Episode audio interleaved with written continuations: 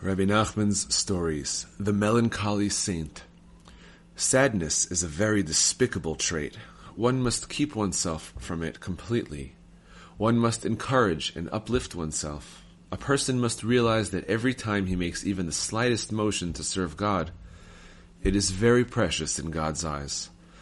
This is true even if that person only moves himself by a single hair's breadth. This is because a person exists in a physical body in the lowest of the worlds. Therefore, every movement is extremely difficult for him and is very precious in God's eyes.